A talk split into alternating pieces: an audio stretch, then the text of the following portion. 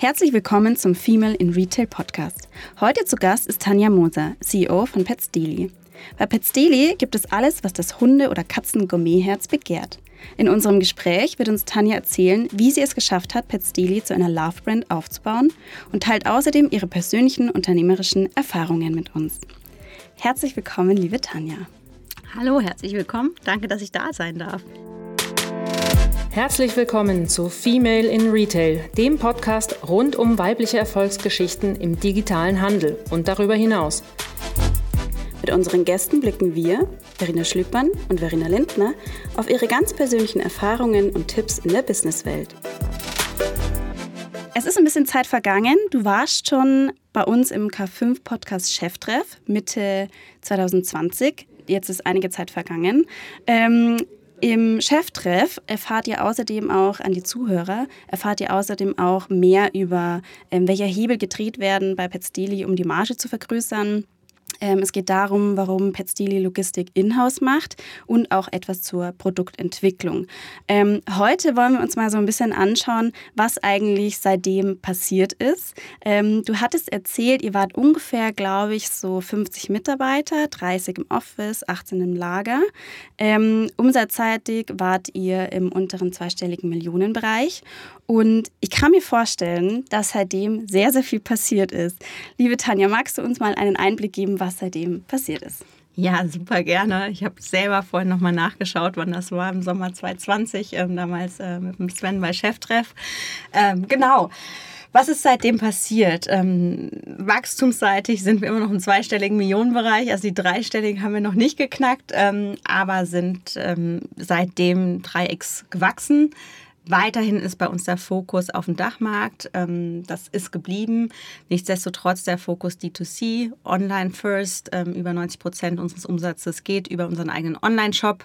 Ähm, on top of that, und das ist, glaube ich, so ein bisschen die Neuheit. Ich glaube, das gab es damals gerade. Glaube ich, hatten wir den ersten Store eröffnet. Mittlerweile mhm. haben wir fünf Stores, beziehungsweise mhm. eröffnen gerade den fünften in Luzern. das heißt, das funktioniert für uns ganz gut, dieses Offline-Retail-Geschäft und sind mittlerweile die führende D2C-Brand ähm, in der Dachregion mit wirklich dem Fokus auf die beste Customer Experience. Und vielleicht noch ein Fun Fact. Ich glaube, ich habe damals so am Ende ähm, des Podcasts einen Aufruf gemacht im Sinne von, ich, ruf, ich suche einen Co-GF. Und Tatsache habe den damals auch über ähm, den Podcast gefunden. Ach, schön. Und wir sind jetzt mittlerweile zwei in der Geschäftsführung. Äh, mein Co-CEO, der sozusagen den ganzen Bereich Digital und äh, Tech übernommen hat, der Jan, der von Zooplus ähm, damals dann rübergewechselt ist. Mhm. Spannend. Da siehst du mal, was alles äh, passieren kann durch einen Podcast. Sehr Exakt. schön. Freut uns natürlich total. Wir gehen später auch noch ein bisschen darauf ein, wie sich dadurch auch vielleicht deine Rolle im Team verändert hat. Ähm, du sagtest schon, jetzt äh, bald den fünften, fünften Offline-Store. Ähm, was hat das für, also wie, wie, wie denkst du, verzahnen sich offline und online bei euch? Ähm, merkt ihr da Unterschiede, dass das dann doch irgendwie ähm, als Omnichannel gut äh, vereinbar ist und dass sich das auch äh, gut bedingt? Habt ihr da irgendwelche äh, Zahlen oder Auswirkungen gesehen? Absolut. Also ähm, wir sind sehr, sehr datengetrieben. Ich denke, wir werden wahrscheinlich noch einiges dazu heute sprechen. Ähm, aber alles, was wir machen, hat Hand und Fuß. Das heißt, wir haben zu allem Daten, analysieren die und verstehen die auch. Ähm, und das auch im Bereich Stores. Also was wir gemacht haben, ist damals den ersten Store, und du hast es vorhin gesagt, als Love Brand, ja, eine Customer Experience zu bilden, eben ist natürlich offline nochmal mit Touchpoints was anderes, als wenn du nur online hast. Und äh, deswegen, das war damals auch die Idee, so den ersten Store ähm, zu kreieren in Berlin im Prenzlauer Berg. Voll im ersten Lockdown eröffnet, also besseres Timing ging eigentlich gar nicht. Ähm, aber das Gute war, dass damals Food und Pet Food offen bleiben durfte. Mhm. Deswegen ist unser Store sozusagen auch von Anfang an offen gewesen. Und ähm, ja, Tatsache, wir, was wir machen, ist, ist, wir lassen die Kunden, die in den Store kommen, einmal bei uns registrieren. Es gibt natürlich ein kleines Goodie, 10% Rabatt dafür fürs erste Mal. Und dann haben wir natürlich auch schon die Kundendaten und können die auch mit online matchen. Und was wir einfach sehen, ist, dass ähm, über 50% unserer Kunden, die in den Stores einkaufen, mittlerweile auch online einkaufen, also mehr oder weniger wirklich zu Omnichannel-Kunden mhm. mutiert sind. Ähm, und oftmals, Beispiel den großen Trockenfuttersack, dann lieber online bestellen und dann aber in unsere Stores gehen, wo wir auch nicht nur Pets Daily Food haben, sondern auch Non-Food-Produkte ähm, wie Betten, wie Leinen etc. Und das dann auch gerne mal im Store kaufen oder neue Snacks testen. Und das funktioniert für uns ganz gut. Was wir auch am Ende gemessen am Customer Lifetime Value sehen, der ist bei Kunden, die Omnichannel bei uns einkaufen, um über 100 Prozent höher als normale Online-Kunden. Ach, Wahnsinn. Sehr cool. Ja, ähm, das kann ich mir auch tatsächlich vorstellen, weil eine Kollegin von uns vorne im Büro, die hat ja unseren lieben Egon, unser einziger Office Dog. Mhm. Und da äh, kommt auch hin und wieder so ein riesen Packen an Hundefutter. Und da dachte ich mir auch so, ja gut, dass es das auch online zu bestellen gibt und man nicht diesen riesen Packen da nach Hause schleppen muss. Exakt, exakt. Das machen auch noch viel zu viele meines Erachtens. Also ich würde es ich auch nur online bestellen. Ja, ja. ähm, Corona hat ja auch so einen richtigen Haustierboom eigentlich losgetreten, denke ich mal. Ich hatte das Gefühl, ungefähr jeder Dritte in meinem Freundeskreis hat sich einen Hund zugelegt. Ähm, ich kann mir vorstellen, dass das auch Auswirkungen auf euer Geschäft hatte. Ja, absolut, im positiven wie im negativen. Mhm. Also wir können in Deutschland alleine 2020, 2021 über 1,7 Millionen Hunde und Katzen sind das, glaube ich, in Summe ähm, verzeichnen, die ein neues Zuhause gefunden haben. Ja, das heißt, Wachstum enorm. Die braucht natürlich auch erstmal sofort alle Futter. Deswegen sind wir da schon, würde ich sagen, einer der Winner. Man muss aber auf der anderen Seite auch ganz stark sagen, dass es ähm, im Bereich Pet Food in den letzten Jahren zu einigen Supply Chain Problemen kam. Einfach mhm. auch bedingt dadurch, ähm, mal als Beispiel, man darf kein ähm, keine Tiere töten, ähm, um sozusagen Fleisch für Tiernahrung ähm, zu kreieren. Dementsprechend sind wir natürlich darauf angewiesen, dass Menschen auch Fleisch essen. Jetzt waren die ganzen mhm. Restaurants in der Corona-Zeit zu, was auch für uns bedeutet, als Beispiel Rind ähm, wurde einfach nicht mehr so viel geschlachtet und dementsprechend mhm. da starke Preiserhöhungen, weniger Angebot. Das bei einer höheren Nachfrage auf der anderen Seite. Das heißt, der Petfood-Markt, wie er aktuell ist, ist zwar positiv entwickelt, aber mit einer großen Challenge verbunden. Mhm.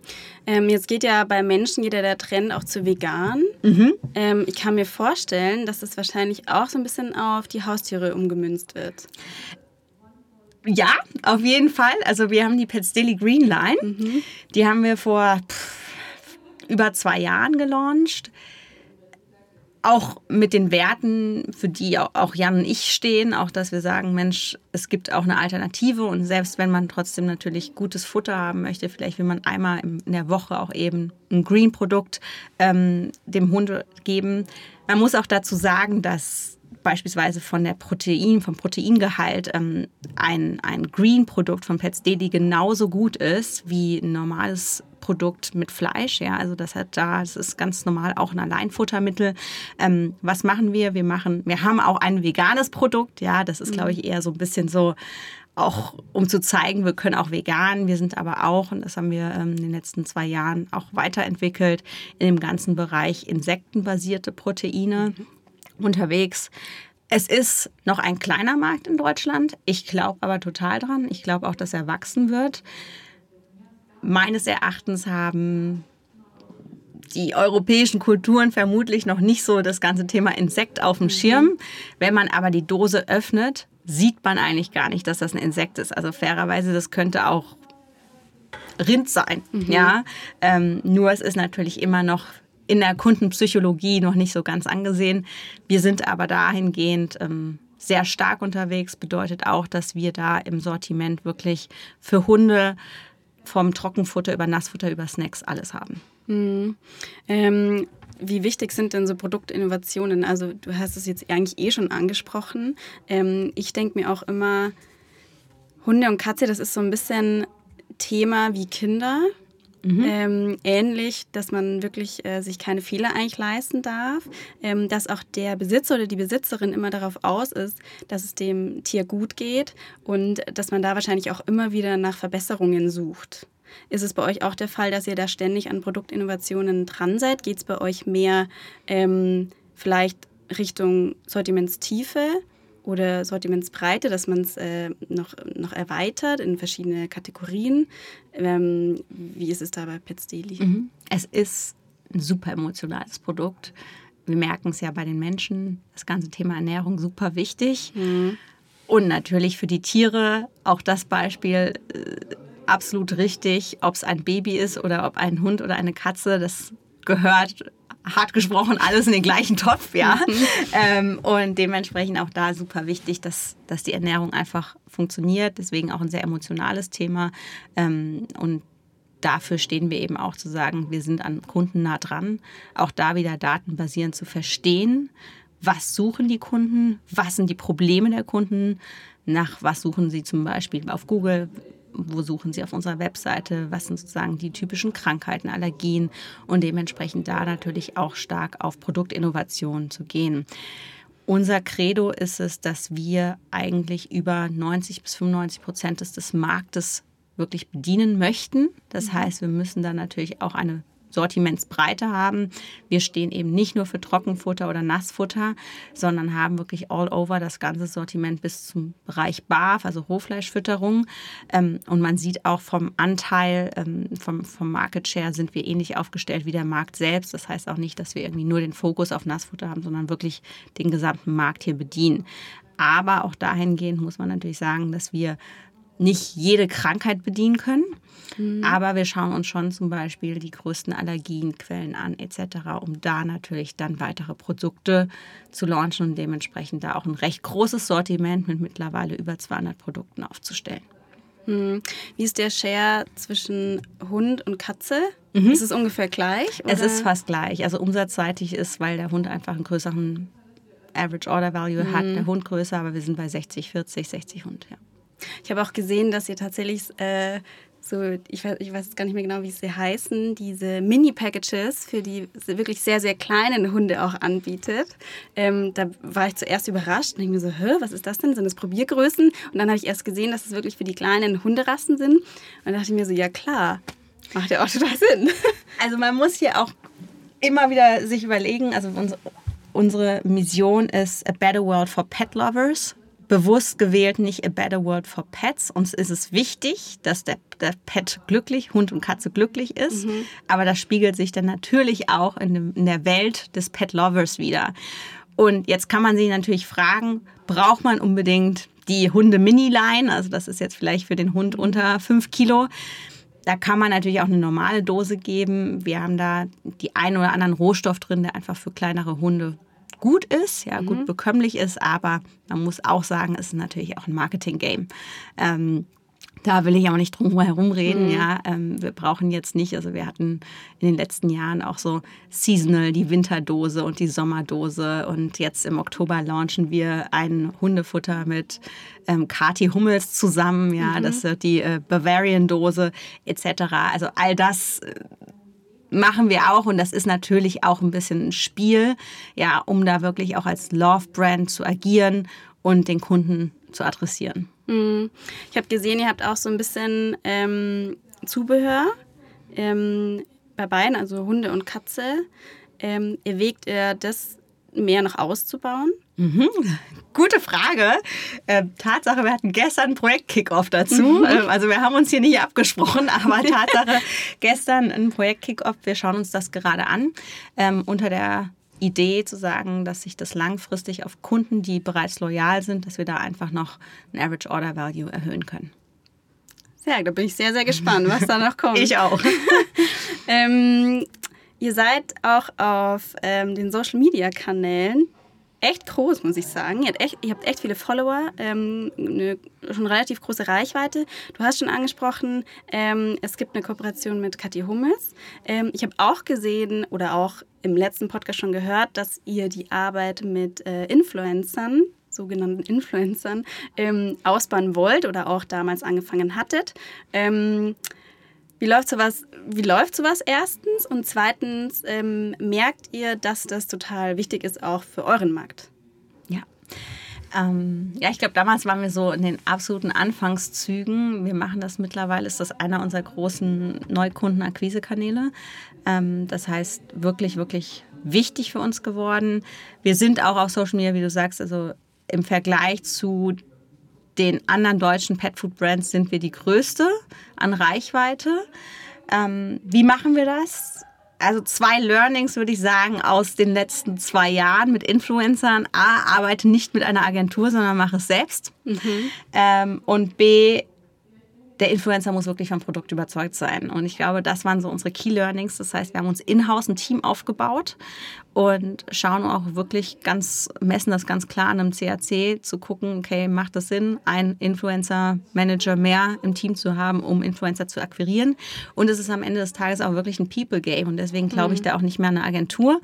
Ähm, unsere Influencer-Manager und Managerinnen sind wirklich nah an den Influencern dran, die kennen die und das macht es halt aus. Und diese Bindung, die bekommst du nie über eine Agentur. Auf der anderen Seite wirst du keine Produkte verkaufen, wenn der Influencer nicht davon überzeugt ist. Und das ist uns auch aufgefallen. Also irgendeinem Influencer irgendwie x Euro zu geben, zu sagen, post das Produkt mal, funktioniert für uns gar nicht. Während wir dann Influencer haben, die wirklich begeistert sind und wirklich die Geschichte dazu erzählen. Und das ist dann different game und dementsprechend, das mhm. funktioniert für uns auch. Und es ist natürlich auch eine Zielgruppe. Also unsere Zielgruppe ist primär weiblich, ja, mhm. zwischen 25 und 40, dementsprechend auch sehr passend für Influencer und ähm, Instagram. Mm, also du würdest sagen, es rentiert sich auf jeden Fall, weil man muss ja sagen, dieses ganze Influencer-Marketing, das ist ja schon auch sehr zeitintensiv, sich damit auseinanderzusetzen. Man braucht einige Mitarbeiter, Expertinnen, ähm, die sich damit auseinandersetzen, die erstmal überhaupt in die Recherche gehen und dann eben diese ganzen Absprachen machen. Aber du würdest sagen, lohnt sich auf jeden Fall, das Inhouse zu machen, weil du dann einfach eine bessere ähm, Beziehung knüpfen kannst mit den Influencern, dass die auch einfach besser passen zur Brand. Absolut, absolut. Und auch da wirklich, wir messen das nach dem CAC und wenn der CAC für uns passt und er ist wirklich fully loaded, inklusive Mitarbeiterkosten, ähm, dann ist das für uns genauso ein Marketing, Neukundenakquise-Channel wie alle anderen. Ja. Ähm, wie viele Mitarbeiter Mitarbeiterinnen habt ihr denn momentan? Ich hatte am Anfang ja äh, angesprochen, dass damals 2020 wart ihr so ungefähr 50. Ähm, wie, wie seid ihr jetzt aufgestellt? Also wir haben mittlerweile 75 Mitarbeiter Pet Stadions im Office, im Headquarter. Wow. 20 Hunde. Das wäre meine zweite einiges. ja. Die dürfen aber nicht alle gleichzeitig im Büro sein, weil sonst wird es zu viel. Wir haben da sozusagen eine Maximalkapazität. Und ähm, dann noch unser Lager mit über 30 Mitarbeitern. Das ist in Ludwigsfeld mhm. in Brandenburg. Und jetzt on top natürlich auch die Store Manager für die einzelnen Stores. Also mhm. Also in Summe sprechen wir dann von 120, 130 Mitarbeitern. Wow, nicht schlecht. Da hat sich einiges getan. Ja, große Familie geworden. Sehr ja, große sehr Familie. Schön. Ich hatte auch ein Video gesehen auf LinkedIn, äh, wo ihr auch so ein bisschen ähm, euer Büro gezeigt hattet und auch wie die ganzen wirklich sehr, sehr süßen Hunde, muss man sagen, wie die alle ähm, für den ähm, ausgeführt worden sind, quasi äh, für den Walk. Und ähm, total schön. Ich glaube, das macht auch, wenn man selber Hunde- oder Katzenbesitzerin oder Besitzer ist, auch total Lust, da bei bei PetSteady zu arbeiten. Ähm, sucht ihr denn aktuell Mitarbeiter? Ja, natürlich. Wir suchen immer. Ich, ich kann jetzt momentan nicht sagen, welche, welche Positionen offen sind. Auf der PetSteady-Webseite unter Karriere kann man es aber nachschlagen. Wir suchen natürlich immer ähm, gute und motivierte Mitarbeiter. Was wir natürlich merken, ist, dass auch viele Mitarbeiter früher selber PetSteady-Kunde waren. Also da wirklich diese Beziehung mhm. zu haben merken wir auch, du hast gerade schon gesagt, ähm, unser Dog Walking Service. Wir hatten damals, ich glaube, es war bei einer Million Umsatz im Monat, hatte ich, wenn wir das Ziel erreichen, habe ich damals gesagt, dann gibt es ein kostenloses Dog-Walking Service. Mhm. Und äh, als wir das dann erreicht haben, seitdem gibt es das, ja. Und das äh, funktioniert natürlich auch mega cool. Auch als Employer-Branding-Maßnahme, muss man auch sagen. Und das ist natürlich auch schön für die Hunde, weil sie dann einfach auch mal zusammen draußen spielen können und sich besser kennenlernen können. Cool. Bevor wir ähm, noch ein bisschen auf deinen äh, persönlichen ähm, ja, ich will jetzt gar nicht sagen Werdegang, aber was bei dir persönlich so passiert ist, ähm, darauf eingehen, würde ich ganz gerne noch mal ein bisschen kurz zurückspringen ähm, zum Thema Customer Retention. Ähm, ich habe auch gesehen, ihr habt ja so ein Punktesystem bei euch ähm, auf der, also hatte ich, hatte ich auf der Website gesehen. Ähm, und ich hatte ja auch schon angesprochen, oder du auch, dass es ja bei Hunden und Katzen wie so ein bisschen bei Baby ist ähm, oder wie bei Kindern ist, dass du ja auch eine total lange ähm, Reise mitmachst eigentlich mit den Kunden. Du kannst die Kunden immer wieder ins Boot holen. Bei Kindern hast du die Windeln und dann geht es immer weiter und dann brauchst du nach das und jedes und dann wird es größer und so weiter und so fort. Brauchst größere Stühle und Betten und was der Geier was. Mm, bei Hunde, Katze ist es ja eigentlich ähnlich. Die werden ja auch älter, brauchen vielleicht andere Nahrung. Ähm, wenn irgendwie Hund oder Katze auch mal krank wird, muss man vielleicht auch die Nahrung umstellen. Man braucht dies und jenes Zubehör.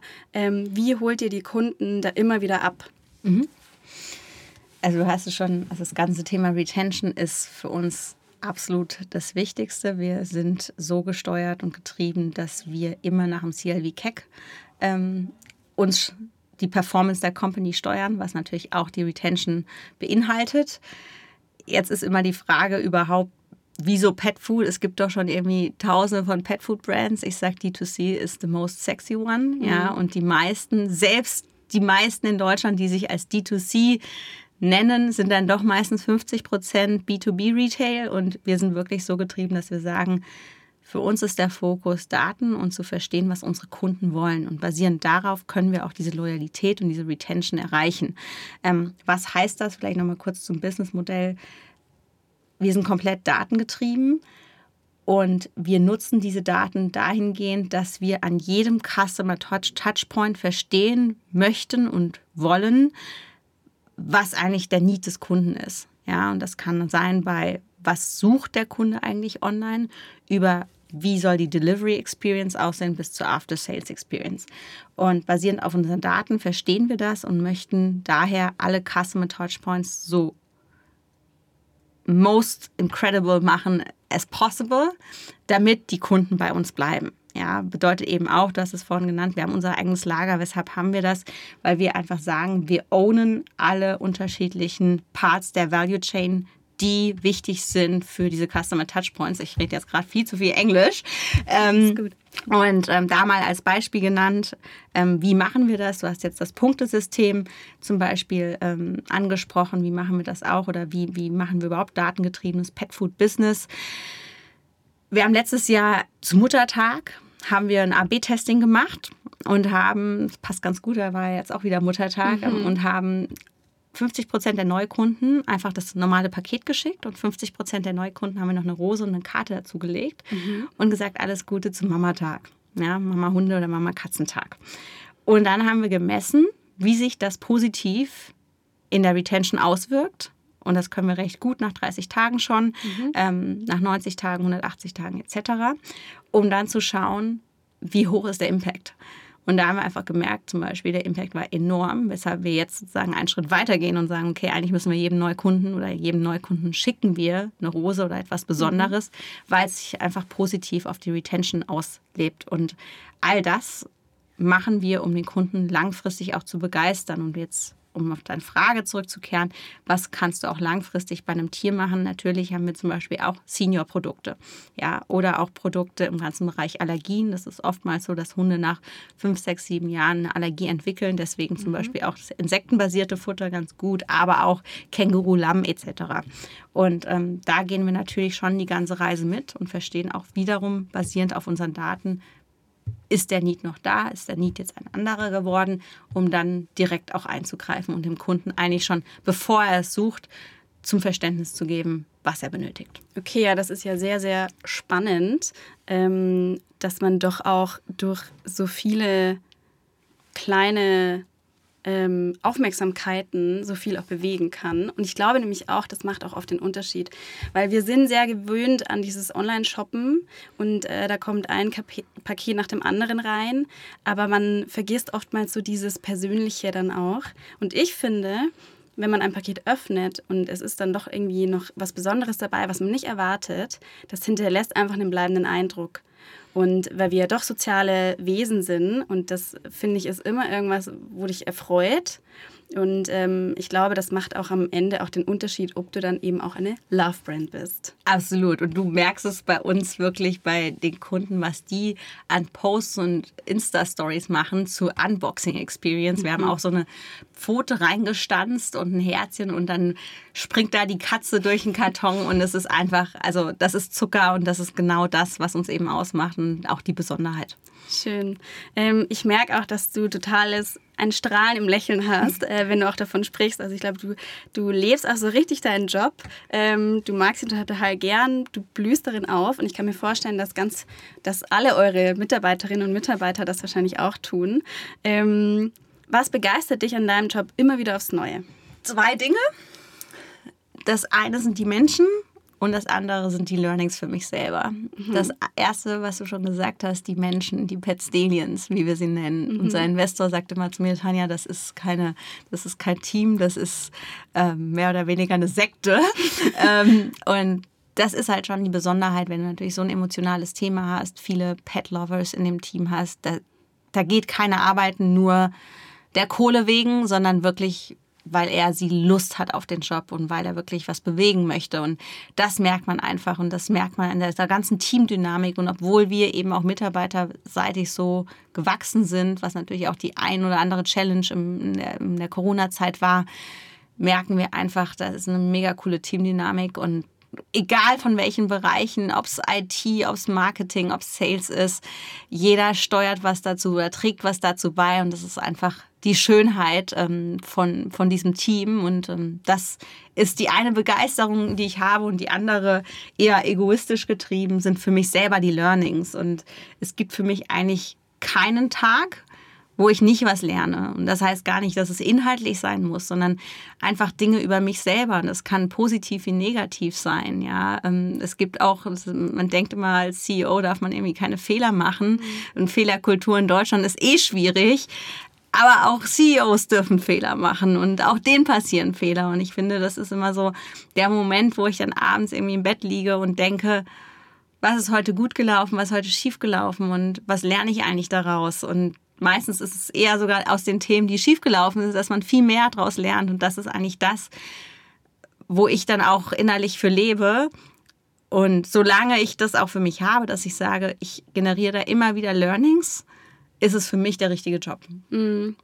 Würdest du sagen, jede Entscheidung, die oftmals auch äh, schon schwierig war, ähm, wenn wir da zurückdenken, auch Pizzili äh, ging mal Insolvenz, bevor du an der Spitze standest. Und ähm, dann ähm, bist du ja als äh, CEO und Managing Director ähm, wieder mit eingestiegen. Ähm, das ist ja schon eine große Entscheidung. Würdest du, ich denke mal, dass du sagst, egal welche Entscheidung ich treffe, ich werde daraus irgendwas lernen und es wird mich zu irgendwas führen. Ähm, ich würde total gern von dir wissen, wie gehst du bei Entscheidungen vor? Sei es jetzt sowohl ähm, im einzelnen Oper operationalen Teil, ähm, gut, das ist dann wahrscheinlich sehr auf Daten basiert, aber auch jetzt ähm, auf Mitarbeiterebene oder auf strategischer Ebene oder auch eben auf persönlicher Ebene. Ähm, wie findest du für dich heraus, wie du am besten deine Entscheidungen im Business triffst? Mhm super gute und auch schwierige Frage zeitgleich. Ähm, ich würde sagen, also weshalb sind überhaupt Entscheidungen Challenge? Ich glaube, auch hier wieder ist das Thema oft auch Fehlerkultur und ähm, weshalb, du hast es vorhin angesprochen, ich habe die Firma damals aus einer Insolvenz übernommen und damals haben sich viele gedacht, auch meine Eltern, ähm, wieso macht die das jetzt und wenn das jetzt schon wieder floppt und etc. pp. Ich glaube, jeder hat sich so gedacht, wieso? Und dann natürlich fragt man sich auch selber, ist das die richtige Entscheidung und woher, wovor hat man eigentlich Angst? Meines Erachtens kommt die Angst oft eigentlich daraus, dass man Angst davor hat, was andere denken, versus mhm. die Angst vor sich selber, weil die habe ich eigentlich gar nicht. Und es ist immer eher so, dass, wo ich denke, okay, wenn ich jetzt die falsche Entscheidung getroffen habe, was würden dann die anderen von mir denken? Mhm. Und das versuche ich mittlerweile echt auszublenden, weil ich auch selber merke, dass ich bei anderen Personen bei Entscheidungen auch nie denke, boah, was haben die jetzt für eine schlechte Entscheidung getroffen? Und ich glaube, wichtig ist, dass man Entscheidungen trifft. Ähm, wie treffe ich Entscheidungen? Ich glaube schon, dass ich ein auch ein Bauchmensch bin. Ja, ähm, bevor Jan, mein Co-CEO, zu Petzeli kam, dachte ich, ich wäre datengetrieben. Da habe ich Jan kennengelernt. Seitdem sage ich immer erst datengetrieben und ich mache, glaube ich, eher mehr Bauchentscheidungen. ähm, und ähm, damit bin ich, glaube ich, bisher gut gefahren. Ja, und ähm, natürlich im Business müssen wir natürlich auch die eine oder andere datengetriebene mhm. Entscheidung treffen. So ist es nicht. Ähm, aber natürlich auch bei so großen Entscheidungen, als ich damals die Firma übernommen hätte, hat, habe, hätte ich mir dann nur die Daten angeschaut hätte ich vermutlich Pets Daily nicht übernommen. Mhm. Ja, und ähm, ich glaube, das ist immer das, woran glaubt man, woran glaubt man langfristig und glaubt man auch an sich selbst. Und ich glaube, wenn das irgendwie gegeben ist, dann ist die Entscheidung schon richtig. Bis jetzt war es auf jeden Fall eine sehr gute Entscheidung. Würde ich auch sagen. ähm, du hast dich außerdem entschieden, ähm, du hast eine kurze Babypause gehabt. Ähm, herzlichen Glückwunsch da nochmal. Dankeschön. Und bist jetzt frisch gebackene Mama. Ähm, hast dich aber auch dafür entschieden, recht schnell wieder zurück ähm, in den Arbeitsalltag einzusteigen. Ähm, wie war das für dich? Äh, ist es dir leicht gefallen? Ist es dir schwer, schwer gefallen? Wie managst du dann deinen jetzigen Arbeitsalltag? Ich bin da ganz ehrlich. Mhm. Das ist ein Auf und Ab. Und ich glaube, dass ich mittlerweile, so die kleine Maus ist jetzt dreieinhalb Monate alt und ähm, Valetti jetzt sogar schon vier Monate. Und ich glaube, ich finde so gerade den Dreh dafür raus, aber es war schon ein Schock. Also ich habe bis einen Tag ähm, vor der Geburt gearbeitet. Das heißt, ich bin auch mhm. davor nicht in den Mutterschutz gegangen und bin dann innerhalb von 24 Stunden vom Fulltime CEO zur Fulltime Mom geworden. Und die erste Woche nach der Geburt war für mich eher Horror. Ja, mhm. also wahrscheinlich auch eine Mischung aus Emotionen, die man hat, ähm, Hormonen, die man hat und dann natürlich so dieser Switch, äh, 180 Grad Degree Switch, ähm, wo ich einfach da saß und gedacht habe, okay, ich bin jetzt irgendwie eine Milchmaschine und ähm, mhm. habe eigentlich keine eigenen Möglichkeiten mehr, was zu machen. Und daher musste ich mich da irgendwie schon erstmal ein bisschen eingrooven. Das hat bei mir gedauert. Das hat sicherlich auch, darüber spricht ja niemand, aber so die ersten Wochen ist die eine oder andere Träne ähm, gefallen. Ähm, und ich, ich fand es immer witzig, wenn man diese Karten bekommt mit, ha, genießt die erste Zeit, ja. Und ich dachte wieder so, ich kann hier gerade gar nichts genießen, ja. Ähm, aber habe mich dann auch, also das ist, glaube ich, einfach so die ersten Wochen und dann groovt man sich auch ein. Dann wird es natürlich auch ganz anders. Es ist halt einfach ein ganz neues State of of Life. Und ähm, ja, dann hatte ich für mich auch als Ziel gesetzt, die ersten sechs Wochen keine E-Mails zu lesen. Mhm. Das war von Anfang an klar, dass ich das so machen möchte. Habe ich natürlich nicht gemacht. Ähm, nach zwei Wochen habe ich wieder ähm, im ersten Call gesessen, aber nicht, weil die Firma das gebraucht hat, sondern wirklich, weil ich das für mich gebraucht habe. Und ich glaube, mhm. wichtig ist, dass jeder für sich und das ist, das kann sein, dass jemand sagt, ich möchte Fulltime Mom sein, der andere möchte wieder arbeiten. Egal was ist, es ist richtig für die Person. Und ich sage immer Happy Mom, Happy Baby. Mhm. Und das kann ein komplett unterschiedliches Setup sein. Für mich war einfach klar, ich brauche das für mich auch noch was anderes neben Mama sein. Und deswegen bin ich eigentlich auch wieder recht schnell reingestartet und war dann eigentlich nach sechs, acht Wochen wieder back on track. Ähm, und mittlerweile in dem Setup, das bei mir noch die Schwierigkeit ist, die Firma ist in Berlin, ich lebe in der Schweiz. Mhm. Ähm, das heißt, auch das nicht ganz so einfach ist. Ähm, wir uns da aber auch dank Flex-Office-Modell, glaube ich, gut eingegroovt haben und ich mit Au pair und Partner zusammen das Ganze meister. Das ist auch nicht immer einfach. Mhm. Ähm, aber wir haben mittlerweile zumindest den Dreh so raus, dass wir uns wirklich einmal alle zwei Wochen zusammensetzen, wirklich von der Excel-Liste und uns überlegen, okay, wie teilen wir das jetzt? Wann muss ich zum Beispiel auch nach Berlin oder jetzt hier nach München, Nürnberg? Ähm, um einfach zu gucken, wie wir das managen. Und ich sage immer, lieber zu viel Betreuung zu haben als zu wenig mhm. und sie dann nicht in Anspruch zu nehmen. Aber man muss zumindest im Backup im Kopf haben, okay, ich habe da jemanden, falls es nichts, falls, falls ich irgendwie schnell weg muss. Und ähm, ja, mit meinem Partner zusammen machen wir das, glaube ich, mittlerweile ganz gut haben wir den Dreh raus. Sehr gut, das freut mich zu hören. Ich finde sowieso, dieses Thema Vereinbarkeit, Karriere und Familie ist ja wirklich auch hoch diskutiert, muss man sagen. Ähm, es, man wird irgendwie schief angeschaut, wenn man zu viel arbeitet. Man wird aber auch zu schief angeschaut, wenn man dann äh, zu wenig arbeitet, so in der Art. Äh, man kann es quasi gar nicht so richtig machen. Ich bin auch der Meinung, dass es jeder für sich selber herausfinden muss. Und man muss ja auch dazu sagen, jeder ist ja auch in einer anderen Situation. Also jeder hat ja auch ein anderes Umfeld um sich herum, hat ähm, andere Möglichkeiten, sei es mit Oma, Opa, was der Geier was. Ähm, deswegen glaube ich, ist es ganz wichtig, dass es jeder für sich selber weiß. Ähm, ich, meine Frage wäre noch, bist du auf sehr viel Kritik gestoßen, sowohl ähm, vor der Geburt, dass du ziemlich lange gearbeitet hast, als auch nach der Geburt, dass du relativ schnell wieder an deinen Mails dran warst. Ähm, wie bist du damit umgegangen? Also zuvor der Geburt hat das, glaube ich, bis auf die Firma selber fast niemand mitbekommen. Was ich einfach sagen muss, ist, auch wenn wir uns das anschauen, das Mutterschutzgesetz in Deutschland ist von 1956, also eigentlich komplett veraltet. Und ich war die sechs Wochen vor Geburt einfach fit und ich hätte mir nicht vorstellen können, sechs Wochen zu Hause zu sitzen. Also da hätte ich vermutlich nur noch Online-Shopping für Baby gemacht und wäre irgendwie nach sechs Wochen pleite gewesen.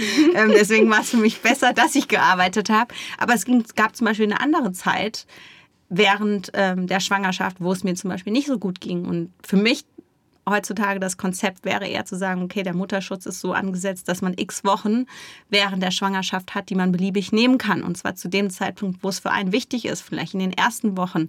Oder aber bei mir war es so im zweiten Trimester, wo es mir irgendwie psychisch eine Woche lang so schlecht ging, dass ich mich eigentlich nur noch auf den Teppich äh, legen wollte und, und, und äh, weinen wollte.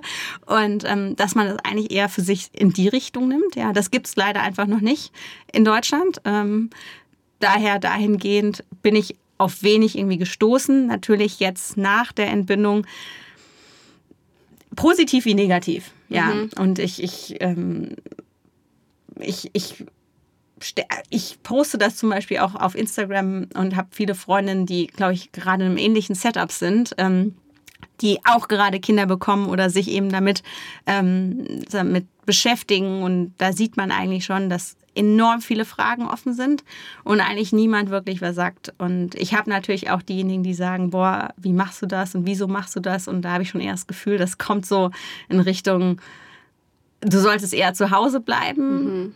Das finde ich nicht fair, weil ich glaube, für jeden auch da, jeder findet sein Setup, wie er es macht, richtig und das ist auch okay so und das ist auch gut so. Und es gibt kein richtig und kein falsch. Und das würde ich mir auch nie anmaßen, da irgendwie gegenüber jemand anderem ähm, ein Statement zu machen. Ja, meine Schwester ist auch gerade schwanger und äh, die arbeitet in der Schweiz auch. Und da ist es ja zum Beispiel auch ganz anders. Also da arbeitest du auch so lang, äh, wie es geht eigentlich bis zur genau. Geburt. Und ähm, viele fragen dann ähm, meine Schwester auch, ja, äh, bist du eigentlich noch nicht äh, im Mutterschutz und äh, arbeitest du immer noch? Sagst du, ja, mir geht's gut. Ähm, ich eine, äh, bin in einer eigenen Firma drin. Ähm, warum sollte ich jetzt nicht arbeiten? Es macht mir Freude. Ähm, ich habe gut zu tun. Sie sagt auch, sonst würde sie viel zu viel shoppen, wenn sie nicht so viel arbeiten würde. Und auch, ähm, sie sagt auch, ähm, also wenn es dann soweit ist, ein Baby ist da, dann wird sich schon auch zeigen, ähm, wie viel Energie man in was reinstecken kann. Und ich denke ja auch, äh, wie du auch vorher schon angesprochen hast, Happy Mom, Happy Kid oder Happy Baby, ähm, wenn du selber diese Energie brauchst, die du vielleicht aus dem Business-Alltag auch ziehst, ist ja nicht nur so, dass du was reingibst in Business, sondern du ziehst dir auch was draus. Absolut. Und wenn du da irgendwie Energie rausziehst, dann hast du die ja auch wieder für dein Familienleben. Und ähm, alle sind Total. glücklich. Total. Also ich habe mal eine, eine Freundin von mir in der Schweiz meinte mal zu mir, ja, wir sind ja nicht krank, wir sind nur schwanger, ja, also weshalb sollen wir irgendwie ähm, nicht mehr arbeiten können. Ähm, natürlich ist es je nach Schwangerschaft komplett anders. Also ich hatte einfach eine recht entspannte Schwangerschaft, dementsprechend konnte ich auch arbeiten, ja. Äh, und wie gesagt, da hätte ich mir vermutlich eher später oder auch in der Schweiz jetzt, also ja, da, wir haben sozusagen dieses andere Mutterschutzgesetz, aber zum Beispiel der Vater, es gibt irgendwie keine wirkliche Elternzeit oder mhm. je nach mhm. Unternehmen, ja. Und ja. mein Partner hatte zum Beispiel äh, gefühlt einen Tag, ja, ähm, Elternzeit, der hat sich dann Urlaub genommen. Ähm, aber auch da, dahingehend sind die Gesetze einfach super veraltet. Ja, ja. Da muss ich auf jeden Fall was tun. Ähm, Zwei Fragen noch. Hat sich deine Rolle durch ähm, dein Muttersein jetzt im Team verändert? Also natürlich hat sich bestimmt dein Arbeitsalltag verändert. Hat sich das irgendwie im Team verändert? Ähm, wie geht ihr miteinander um? Du hast schon angesprochen, du hast ja einen Co-CEO auch. Ähm, vielleicht kannst du da so ein bisschen was teilen wir haben natürlich schon vor zwei Jahren, als Jan dazu kam, so ein bisschen die Rollen angepasst. Also er ist definitiv mehr der Marketing-Digital-Guy und ähm, ich verantworte die Bereiche Produktentwicklung, Operations, Customer Happiness, ähm, als auch die ganzen Offline-Bereiche, also Sales, Retail, Offline ähm, und den Bereich Fundraising, Finance. Und das auch weiterhin. Ähm, dementsprechend von den Departments her hat sich da nicht viel geändert. Was ich aber schon sagen muss, ist, mein Gefühl sagt mir, dass ich mittlerweile effizienter Entscheidungen treffe als vor der Schwangerschaft, weil ich einfach nicht die Zeit habe. Ja? Und ich sitze halt in den Meetings und ich kann halt nicht, wenn, wenn das Meeting 50 Minuten geht, dann geht es 50 Minuten und nicht 1,20, weil mhm. ich eventuell irgendwie mittags noch Babypause, also Babyzeit mhm. habe und dementsprechend Arbeitspause. Und ähm, da treffe ich einfach viel effizienter Entscheidungen als früher. Und man sagt das ja immer so, Mütter sind die effizienteren, aber es ist wirklich so. Also ich mhm. spüre es jetzt an mir selber. Das ist einfach dieses Blabla das gibt es für mich nicht mehr. Klar kann man mal irgendwie auch ein nettes Gespräch mit dem Mitarbeiter so einfach führen, aber ansonsten Entscheidungen werden getroffen und Meetings sind da, um Entscheidungen zu treffen und nicht irgendwie, um zu sagen, wir reden in drei Tagen wieder. Also dahingehend hat sich schon verändert. Ähm, ansonsten würde ich schon sagen, dass die Rolle recht ähnlich geblieben ist. Man muss auch dazu sagen, ich habe ein ich habe das Glück, ein sehr seniores Team auch ähm, direkt unter mir zu haben, mhm. Die natürlich auch viel freischaufeln und die einfach einen fantastischen Job machen. Und ohne die würde ich das natürlich auch nicht schaffen. Sehr gut. Ähm, jetzt habe ich doch noch zwei Fragen. ähm, zum einen, ich kann mir vorstellen, ähm, gerade auch so dieses also ich glaube, dass du für jede Themen offen bist, wenn, ähm, wenn andere äh, Frauen oder auch Männer Fragen an dich haben. Aber auch gerade das Thema, du hast es schon angesprochen, du tust es auch so ein bisschen auf deinen sozialen ähm, Kanälen so ein bisschen bespielen. Mm, diese Vereinbarkeit von Karriere und Muttersein. Ähm, wie connectet man am besten mit dir? Uh. Wie hättest du es gern? Gute Frage. Ähm, also vermutlich, also witzigerweise, ich habe zum Beispiel ähm, die Franzi Hardenberg, die mhm. dir vielleicht auch was sagt, ähm, als auch die Anne Lemke von Ankraut. Wir mhm. haben uns irgendwie über Instagram connected mhm. und und schreiben jetzt immer. Und äh, Franzi habe ich seitdem auch zweimal gesehen. Und das finde ich schon einfach cool. Also, dass da einfach dieses Women Empowerment ist, Empowerment ist und nicht dieses, boah, wieso hat die mir jetzt geschrieben oder sonstiges, sondern dass man sich da irgendwie gegenseitig hochpusht. Und das finde ich eigentlich cool. Und ähm, das versuche ich eben auch, auch so weiterzuführen. Ähm, und ja, ich glaube, das ist, das ist, glaube ich, die Art von Netzwerk oder Networking, was man heutzutage machen sollte und nicht diese, keine Ahnung, Standard-LinkedIn-Ansprachen. Mhm ich habe Ihren Podcast gehört, vielen Dank, bla bla bla oder keine Ahnung, sonstiges. Ja. Das heißt wirklich Geschichten zu erzählen. Und ähm, für mich ist Connecten oder Networking ist nicht für mich irgendwie Business getrieben, sondern sich sozusagen gegenseitig zu empowern und sich zu unterstützen und ähm, was voneinander mitzunehmen. Und ich glaube, das ist auch so, wie ich Entscheidungen getroffen habe und ähm, da auch, also ich habe mich in der Zeit, bevor ich schwanger geworden bin, über ein Jahr mit dem Thema beschäftigt. Soll ich oder soll ich nicht? Weil eigentlich passt es ja gerade nicht und die Firma mhm. und eigentlich will ich erst, wenn die Firma X Umsatz macht und so weiter. Man hat ja irgendwie so seine KPIs. Mhm. Und dann irgendwann habe ich gedacht, es funktioniert so nicht, Tanja. Und ähm, irgendwie hast du auch ein Gefühl und wenn du irgendwie dein Gefühl sagt, eigentlich willst du Mutter werden, ja, dann mach das doch. Und ich habe mich über ein Jahr lang, habe ich wirklich auch wirklich Chasing bei Instagram Leuten gefollowt, die irgendwie, oder Müttern gefollowt, die irgendwie auch Unternehmerin sind. Ich habe Podcasts dazu gehört, um zu verstehen, wie machen das die Einzelnen. Und ich hab, bin da auch nicht rausgegangen und gesagt, hey, ich habe da irgendwie eine Person, so genau möchte ich es machen, mhm. sondern mein Learning war eigentlich, okay, ich nehme von jedem was mit, was irgendwie für mich wichtig ist. Ähm, und am Ende ist aber das größte Learning, jeder macht es halt anders und mhm. irgendwie kriegt man es halt doch immer hin. Und ich glaube, das ist die Art und Weise, wie ich auch sozusagen lerne und von anderen Menschen lerne. Sehr schön. Ich glaube, viel mitnehmen können auch die Zuhörerinnen und Zuhörer von diesem Podcast. Vielen lieben Dank, Tanja, dass du deine Erfahrungen mit uns geteilt hast. Ähm, Abschlussfrage: Mit wem sollten wir uns mal im Female in Retail Podcast unterhalten? Mhm, da würde ich eine gute Freundin von mir empfehlen. Mhm. Und zwar die Sabrina Kress. Die war früher ähm, Director Innovation bei Foodspring mhm. und ist mittlerweile Gründerin ähm, von Omo Health. Die bauen verschiedene Marken rund um das Thema ähm, vermeidbare Krankheiten im Alter auf. Also sozusagen mhm. die Zielgruppe ab 55, die eigentlich momentan viel zu wenig noch im Business ähm, penetriert wird. Mhm. Und ähm, die baut da was gerade ziemlich Großes auf dem Bereich ähm, Lebensmittel und Nahrungsergänzungsmittel und super spannende Frau. Ich höre immer sehr gerne zu beim Geschichte erzählen, daher kann ich sie empfehlen. Sehr gut, vielen lieben Dank. Das werde ich auf jeden Fall aufgreifen in die Planung. Und äh, mir bleibt abschließend eigentlich nur sagen, ähm, zu sagen, vielen lieben Dank für deine Zeit, dass du eben deine Erfahrungen mit uns geteilt hast. Ich fand es super spannend. Ähm, wünsche dir alles Gute auch weiterhin als äh, Mama. Vielen, vielen Dank auch für deine Zeit. Danke, ciao.